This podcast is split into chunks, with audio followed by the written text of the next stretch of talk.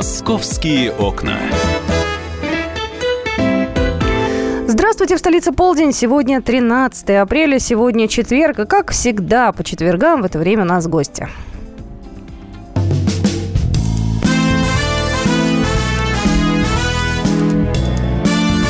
Лицом к народу. Ну что же, сегодня лицом к народу у нас э, Пал Палыч Милованов, начальник управления организации «Дознание» Главного управления МВД России по Москве. Здравствуйте. Добрый день. Добрый день. У нас э, Александр Газа в студии, корреспондент московского отдела. Э, Саша. Да, привет. И Екатерина Шевцова, это я. Я сразу напоминаю наши контакты. 8 800 200 ровно 9702. Вот, вы можете позвонить к нам в эфир, рассказать свои истории. Мы сегодня будем говорить о различных происшествиях на улице, в общественных местах кражи, грабежи, нападения. Вот мы сегодня будем разбираться вообще, чем же занимается как раз управление организацией дознания. Нам хотя бы э, разобраться бы, Павел Павлович, в вашей э, системе, да? То есть что к вам, что не к вам. У кинологов понятно, понятно да, у тех, да. кто с лошадьми, тоже все понятно. А вот у вас конкретно, вот дознание, это кто, что, зачем? Ну, э, у нас в соответствии с Уголовным процессуальным кодексом существует две формы э, предварительного расследования. Это следствие, которое занимается тяжкими и особо тяжкими преступлениями, и э, преступление небольшой и средней тяжести – это дознание. То есть э, дознаватель, если так можно сказать, это э, упрощенная форма предварительного расследования. Э, мы э, также возбуждаем уголовные дела, принимаем их к производству, расследуем. Э, проводим весь комплекс следственно-оперативных мероприятий, направленных э, на раскрытие преступлений небольшой и средней тяжести. Таковых преступлений в Москве зарегистрировано более половины из всего количества зарегистрированных. Э, то есть дознаватели расследуют более половины всех уголовных дел, которые возбуждаются в Москве. Ну, то есть более половины это сколько? Это 60-70%? Ну, 51? немного цифр. Я, я mm-hmm. не буду перегружать, я так понимаю, это не очень интересно, но тем не менее, хотя хотел немножко прояснить ситуацию. То есть всего у нас в Москве зарегистрировано за этот квартал 35 764 преступления. Квартал это... у нас сколько? Три месяца получается? За три месяца, да, за три месяца. Да, э, это, кстати, на 25% меньше по сравнению с прошлым годом. Здесь все преступления тяжкие, особо тяжкие, средние, не средние. Так вот, более половины из этих вот преступлений, из 35 тысяч, ну, почти 36 тысяч, это преступления подследственности дознания это вот как бы коротко, но, чтобы но, ввести. А, то, то, то есть э, небольшой и средней тяжести это какие к ним относятся? То есть все, а, что кроме убийств? Или нет, там нет, как... нет, конечно, нет. Э, тут тоже, я думаю, будете немного удивлены. Таки, таковых преступлений более половины в Уголовном кодексе. То есть, если мы возьмем с вами Уголовный кодекс, больше э, половины статей Уголовного кодекса – это вот преступления небольшой и средней тяжести. Значит, э, тут и, значит, кражи, грабежи неквалифицированные, то есть по первым частям, различные причинения вреда здоровью от небольшой тяжести до средней тяжести, экологические преступления, большой спектр экономических преступлений а, связанные с кредитными мошенничествами и так далее. Значит, э, ну, хулиганство, вандализм, все это преступление посредством дознания. То есть практически все, что у нас происходит в городе, да? такого неприятного. Все это к вам. Да. А вот экологические преступления это что такое? Хоть понять бы. Загрязнение воздуха, да, 258 статья, 262, э, значит, э, повреждение э,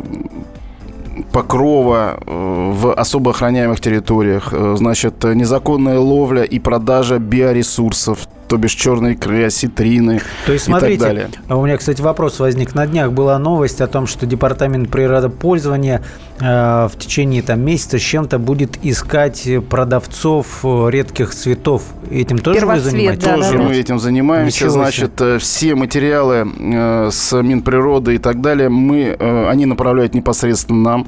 Кстати, э, в непосредственно в управлении организации дознания создан специальный отдел, который занимается исключительно экологическими преступлениями. Э, то есть, э, ну, ни в одном территориальном подразделении, в окружном эти преступления не рассматриваются, не расследуются, они расследуются только на уровне главка. И э, надо признать, даже за прошлый год мы не один десяток уголовных дел направили в суд в отношении и продавцов черной икры. Уголовных дел, уголовных не административных, дел. да? Нет, То есть не это не штрафы, Мы занимаемся уже... только угол... угу. не, не уголовщиной, уголовными делами. Угу. Вот, да, только уголовными, уголовных дел. Это в том числе, кстати, несколько уголовных дел направили по э, незаконному спилу э, деревьев.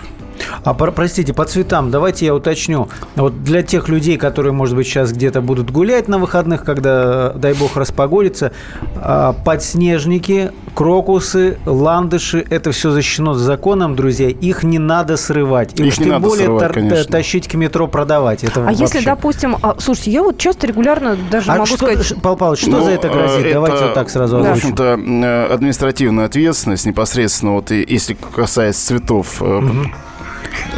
То есть, э, э, ну, любые цветы, э, которые отнесены в Красную книгу, они, в общем-то, запрещены к э, сбору, к торговле и так далее.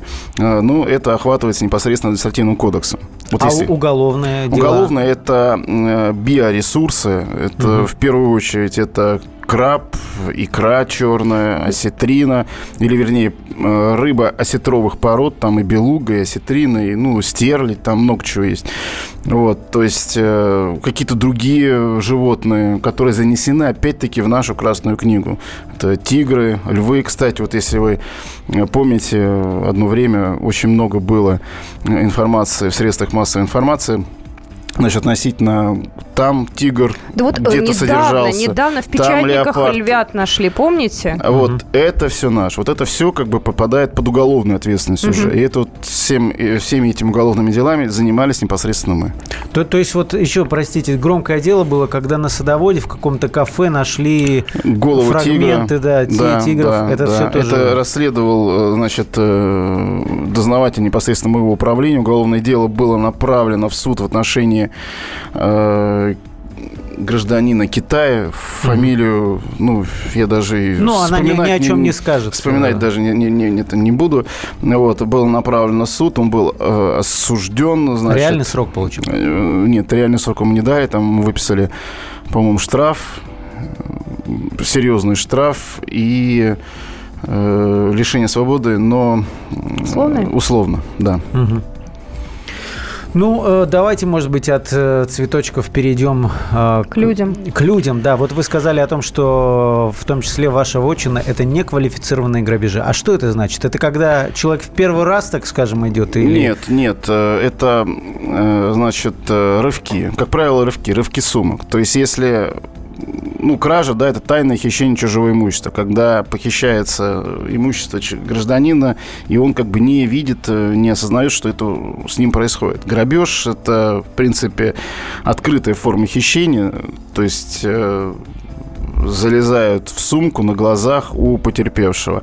И если при этом не, сове- не применяется насилие, то этим занимаемся мы. Если э, применяется при этом насилие или, допустим, совершается группа лиц, то этим уже занимается следствие.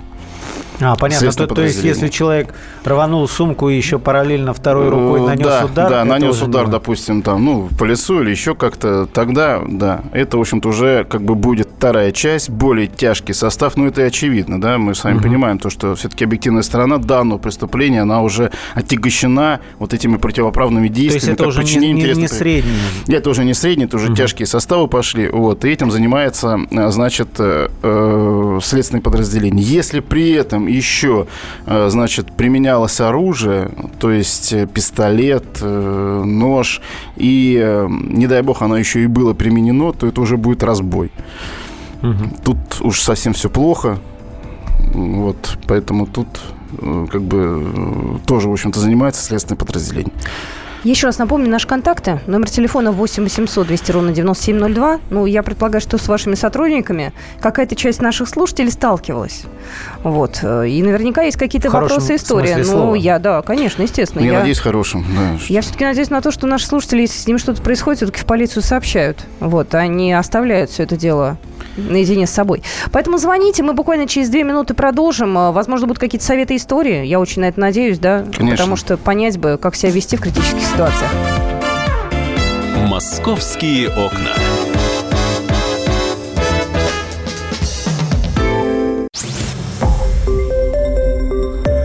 Радио «Комсомольская правда». Более сотни городов вещания и многомиллионная аудитория. Иркутск 91 и 5 FM. Красноярск 107 и 1 FM. Вологда 99 и 2 FM. Москва 97 и 2 FM. Слушаем всей страной.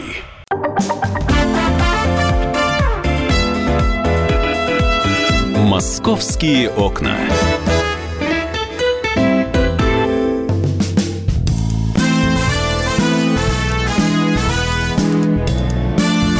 Лицом к народу. Итак, мы продолжаем нашу программу «Лицом к народу». Сегодня у нас э, в студии Павел Павлович Милованов, начальник управления организации дознания Главного управления МВД России по Москве. У нас сегодня Александр Газов в студии, корреспондент московского отдела. Я Екатерина Шевцова. И мы говорим о, наверное, самых часто встречаемых преступлениях, э, которые в Москве происходят. Мне, кстати, знаете, вот интересно наших слушателей спросить, если у вас э, были какие-то ЧП, вы всегда звонили в полицию? Вот вы всегда заявляли? У нас очень часто бывает, там, не знаю, тут кошелек вытащили, там по голове дали, а я не пойду, потому что они сделают? Знаете, такая традиционная расхожая фраза. А что они могут сделать? Да, у нас латентность достаточно большая. Даже, в принципе, э, научно обоснованная латентность ла- преступлений где-то в районе 20-25%. То есть, э, говоря, к примеру, там, о тысяче преступлений, мы должны еще, ну, как минимум 200 преступлений припрессовать, э, и тогда будем иметь общую картину того, что совершается на улице. А почему люди не идут в полицию? Почему они не пишут заявление? Почему? Они, Ну, они волнуются, они знаете, я боятся. не, не думаю, что это связано там с каким-то недоверием к нам и прочее, потому что ну, мы стараемся каждое заявление каждого потерпевшего отрабатывать по полной, э, по полному комплексу. Вот. Наверное, просто не хотят, не хотят тратить свое время, считают то, что то имущество, которое были им э, потеряно там или похищено, оно, ну, наверное, не стоит того, чтобы вот пойти, писать, тратить время, что-то объяснять и так далее. Вот. Достаточно часто бывает так, то, что ловится э, преступник, он начинает отрабатываться на совершении других преступлений, потому что вы, ну, все мы прекрасно понимаем, человек не совершает преступление один раз, да, то есть он сегодня совершил грабеж, и это вот единственный раз, когда он совершил. Конечно же, нет, он этим промышляет, он этим живет, он этим занимается регулярно, поэтому мы, естественно, всех э, э, преступников, совершающих э, преступления в общественных местах и на улицах, отрабатываем на серийность. Проводя обыска, опра- опрашивая его знакомых, родственников и так далее, выясняем о совершении им других преступлений. Выходим на этих потерпевших, и они немного изумлены, то, что да, действительно, меня вот тогда-то А бывает это- так, что преступник признается, а заявления а вообще заявление, нет. я вот именно к этому и Мгм. подвожу, да, и об этом-то я и говорю. То, что, допустим, проводим обыск на квартире у преступника, находим у него там телефоны, какое-то имущество потерпевших, начинаем выяснять, откуда это, чего и как. Он говорит, да, я вот там совершил грабеж, или по телефону устанавливаем собственника, э, потерпевшие, они несколько удивлены, то, что да, Нашли действительно даже, нашли, да. вот как же так. Потому что номерные вещи, такие как магнитолы, телефоны, ноутбуки, планшеты и так далее, их, э, ну, можно иде- идентифицировать. Павел Павлович, такой вопрос. Вот на прошлой неделе, в четверг, у нас традиционная встреча с, с представителями полиции. Мы говорили об организованной преступности, и там наш спикер говорил, что в последние годы какая-то такая тенденция, что активнее преступления совершают приезжие из стран Средней Азии. Вот по, вашей, по вашим направлениям можно ли сказать, что есть такая Вы тенденция? знаете, всего хватает. И они тоже... Ну, чи- число свой- увеличивается Ну, действительно вот или смотрите? Давайте вот просто еще, да, несколько цифр назову, чтобы вот как бы мы ориентировались с вами. То есть из того количества преступлений, которые были зарегистрированы, почти 18 тысяч совершаются в общественных местах. Это, кстати, на 33% меньше с прошлым годом. Из них э, почти 10 тысяч совершается на улицах. Так вот, из этих вот э, 10 э, тысяч, э, вернее, 18 тысяч преступлений, почти половина совершены не жителями Москвы. А, но тут Не не, жи- жители, не жители, жители что Москвы. такое, да? То есть это не значит, что это они все там из Средней Азии, да, это и другие, скажем так, э, с других областей, из других регионов. Вот. Но это, в общем-то, говорит о э, тенденции совершения преступлений все-таки больше со стороны приезжих. Но не жители Москвы, это люди без постоянной прописки или, или как они квалифицируются? Ну, э, Или- да, без постоянного места жительства в То городе есть с Москве. То есть временной они тоже не жители. тоже не жители. Статистики. Да, да, да. Вот они подпадают именно вот под э, нежителей Москвы. Из этих вот нежителей Москвы, ну, я так скажу, 30-35% это вот э, с м, региона Средней Азии. Мгм. То, то есть больше это другие регионы? Ну, треть, треть, где-то так, я так думаю. Но опять-таки, мы здесь можем говорить только по преступлениям, которые раскрыты, да, то есть когда преступление раскрыто, мы говорим о том, кто его совершил. Да. А э, вот большая доля остается еще и преступлений не раскрытых. То, есть у нас раскрывается чуть больше 40%. А почему вот, кстати, в статистике все-таки стараются избежать там названий стран, вот кон- конкретного такого деления, откуда? Ну, как-то считается, что это, это что, проявление толерантности или... Ну, или я думаю, в том назвать? числе, но опять-таки, я так думаю, это зависит не от страны, да, в первую очередь зависит от, ну, наверное, людей, кто там, кто это совершает. Ну, возможно, это важно для, не знаю, для законодателей, там, на какие страны обратить внимание, там, э, Ты понимаешь, безвизовый Саш, режим и Мы когда говорим, вещи. вот э, у нас, знаешь, иногда бывает такая тема, что мигранты трудовые, да, совершают в Москве большую часть преступлений. Вот мы начинаем, например, эту тему обсуждать, все начинают сразу как-то так вот э, очень осторожничать, говорить, да нет, да непонятно как. Нам бы понять, действительно от них много проблем или нет. И в Ну, каких вот а- областях, что они чаще всего делают? Я не знаю, грабят, э, может быть, не дай бог, насилуют. Ну, чтобы понимать, ребят, мы живем в Москве, мы имеем право понимать, кто у нас, так скажем, основное зло. Ну, а я, в принципе, на ваш вопрос-то уже ответил, да, то, что половина совершается не жителями Москвы. Вот. э, Но а по нежителям э, там все в равной доле. Ну, вот сказать, что если человек из Средней Азии, он обязательно преступник, ну, конечно же, нет. Э, Во-первых, э, касаясь э, вот, миграционных потоков, тут, кстати, тоже вот эти преступления, да, связанные с незаконной миграцией, тоже занимается дознание. 322 статья, и это и резиновые квартиры, и на предприятиях, когда там регистрируются и так далее, тоже все дознание. Поэтому как бы владею вот это вот цифрами, владеют ситуацией. Мы огромнейшее количество возбуждаем этих уголовных дел, и ну, стоит признать то, что вот миграционные потоки, ну вот стопроцентно как бы их охватить и контролировать пока еще не получилось. Ну, пока. Пока. Потому что из э, месяца в месяц э, практически, ну, все уже э, с- нами, на- нами уже практически все отработано. Вот. Поэтому говорить о том, что вот именно от мигрантов э, все беды, ну, я бы не стал. Можно я сообщение зачитаю? Год назад на Рождество приятель подрался в клубе с охранником. А, Закрытая черепно-мозговая травма, сотрясение, перелом носа, рассечение брови. Наряд охранника не задержал, камер наблюдения не смотрел. После возбуждения дела всю смену охраны уволили из клуба. А Участковый сказал, ну где его буду искать? Он, наверное, домой уже уехал. А, Он дагестанец, как мы уже сами выяснили. После этого вообще нет желания сотрудничать. Легче и быстрее самому отомстить Сергей из Москвы. Но это не вариант абсолютно самому мстить, Сергей. Тут мы вас не поддержим совершенно. Но, тем не менее, такое есть предубеждение. Есть, конечно. Знаете, ну, сказать о том, что у нас все замечательно и хорошо, это было бы, ну, лицемерием с моей стороны. А, Но а, тоже, в общем-то, можно, нужно обратить внимание и на огромное количество положительных примеров, когда задерживаются по горячим следам, когда значит, э, отрабатываются на многоэпизодные преступления, когда э, предотвращаются преступления. То есть мы ну, ежемесячно тысячи направляем в суд уголовных дел. Тысячи. Да, надо признать, не все э, еще получается. Не все преступления в полном объеме отрабатываются и раскрываются. Э, Но то, что мы не сидим сложа руки, и то, что мы работаем в этом направлении, это безусловно.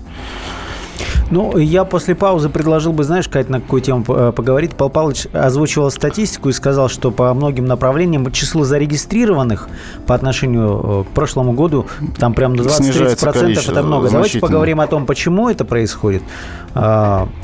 А, все, все, все действительно улучшается или есть какие-то в этом? Ну, хотелось бы какие-то практические советы услышать, э, да, как себя вести, как поступать. Я понимаю, что и 10 лет назад по голове там могли ударить, и сейчас, в общем-то, ничего не изменяется, но мало ли что, может быть, есть какие-то хитрости, которыми Пал Павлович, наверное, Конечно. поделится. Все, мы тогда через а. пару минут после новостей продолжим наш увлекательный разговор. Будьте с нами.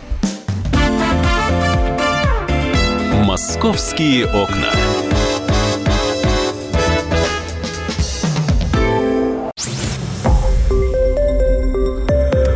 Радио «Комсомольская правда». Более сотни городов вещания и многомиллионная аудитория. Екатеринбург 92 и 3 FM. Эм. Кемерово 89 и 8 FM. Эм. Владивосток 94 FM. Эм. Москва 97 и 2 FM. Слушаем всей страной.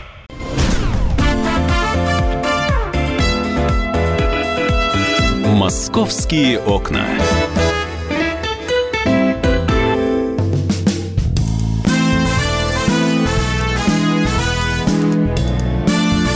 Лицом к народу.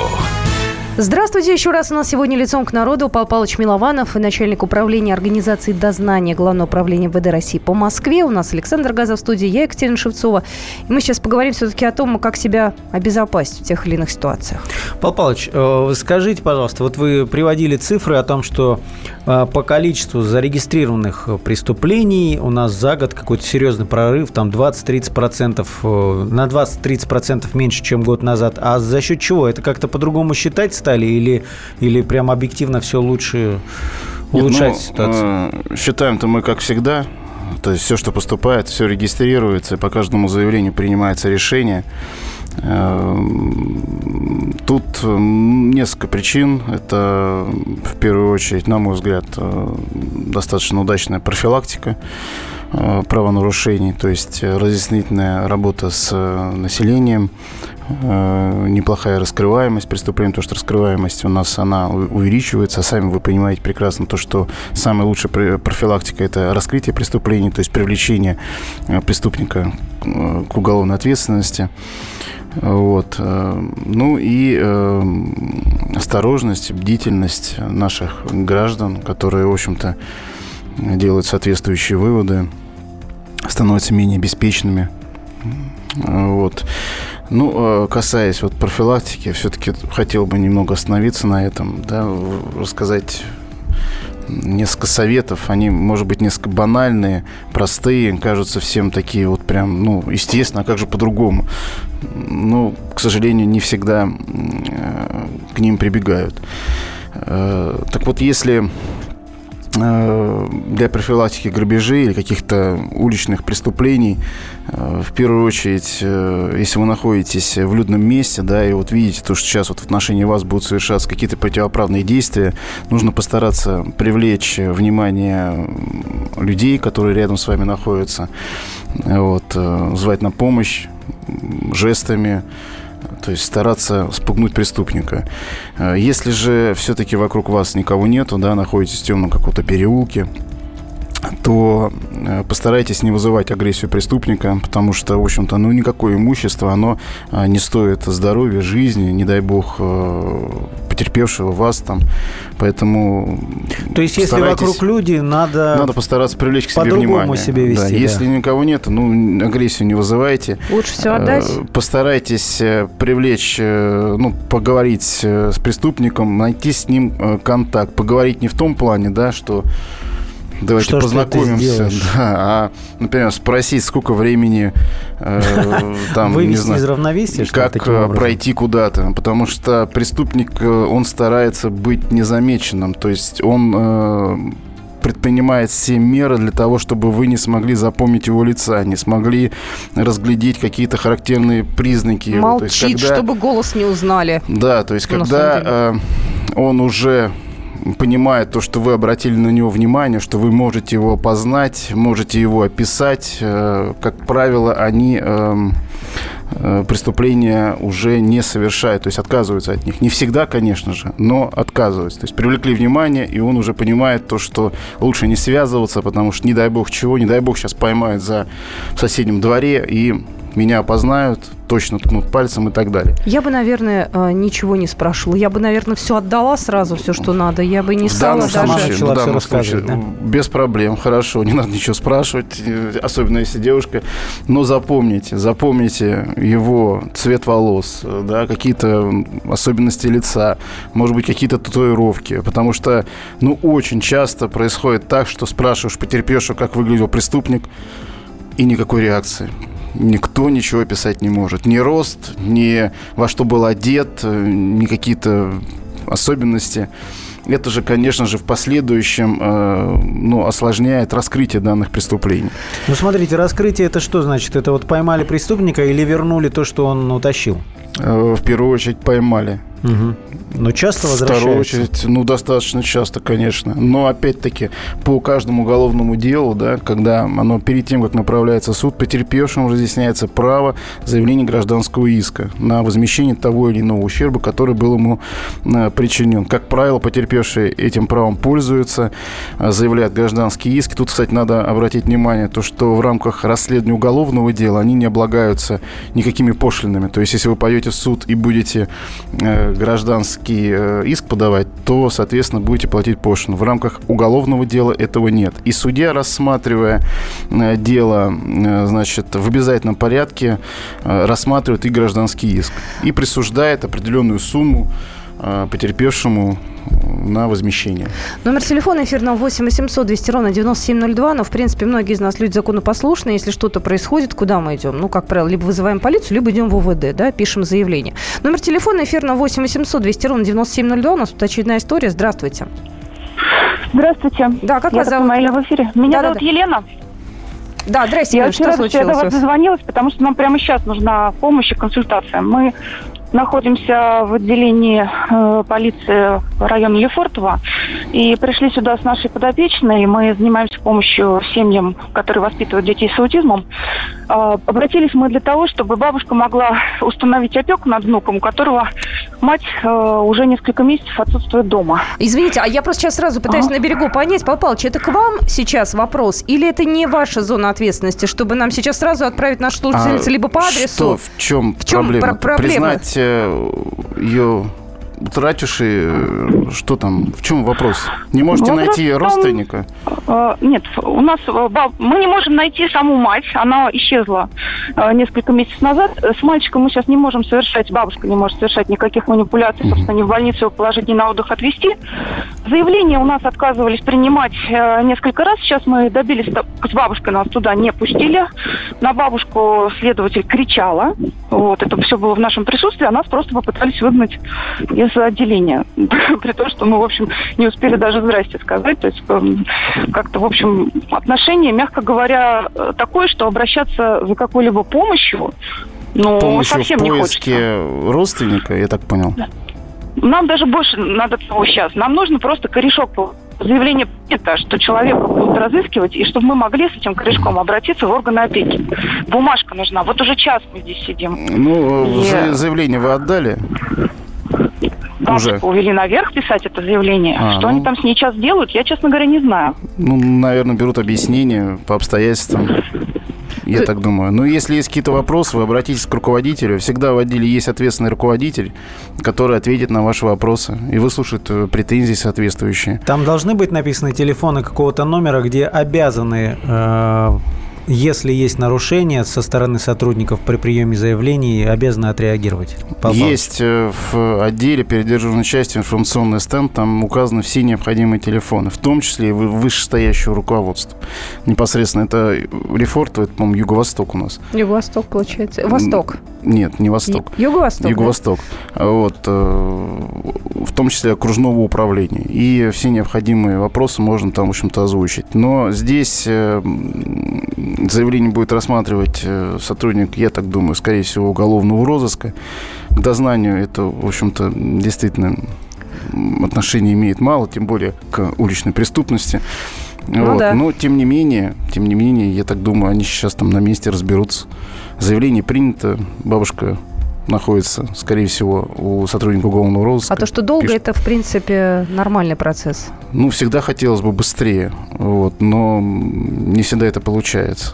Ну вот знаете, вот иногда мы этого не то чтобы боимся, мы иногда с этим стараемся не сталкиваться. А что я туда пойду? Меня долго будут держать, а меня могут обить, а меня пошлют. Скажут, ну что у тебя телефон украли? Подумаешь, ерунда, телефон разве найдут? Вот то есть при, при таких сомнениях все равно стоит идти. Ну, конечно же, никогда не надо поддаваться каким-то стереотипам. Вот э, долго. У нас меня буквально вот, э, 40 секунд скажем, осталось, да. Ничего я не рассказал вам, ничего не успел. А знаете, ни как по мы поводу сделаем? предупреждения грабежей, ни э, как не стать жертвой и так далее. Мы- Столько всего готовился, ничего не успел. А мы 40 сделаем так. Мы еще раз с вами встретимся, потому что на самом деле отдел у вас большой. Проблемы все основные все-таки такие мелкие решаете вы, которые для людей, так скажем, актуальны. И про метро поговорим, и сделаем вторую нашу э, серию. Будет она у нас уже недельки через две, наверное, потому что у нас по графику там э, разные э, встречи. Вот. Но вам большое человеческое спасибо. Павел Павлович Милованов сегодня у нас был в студии Александр Газа, я Екатерина Шевцова. Обязательно продолжим наш разговор. Московские окна.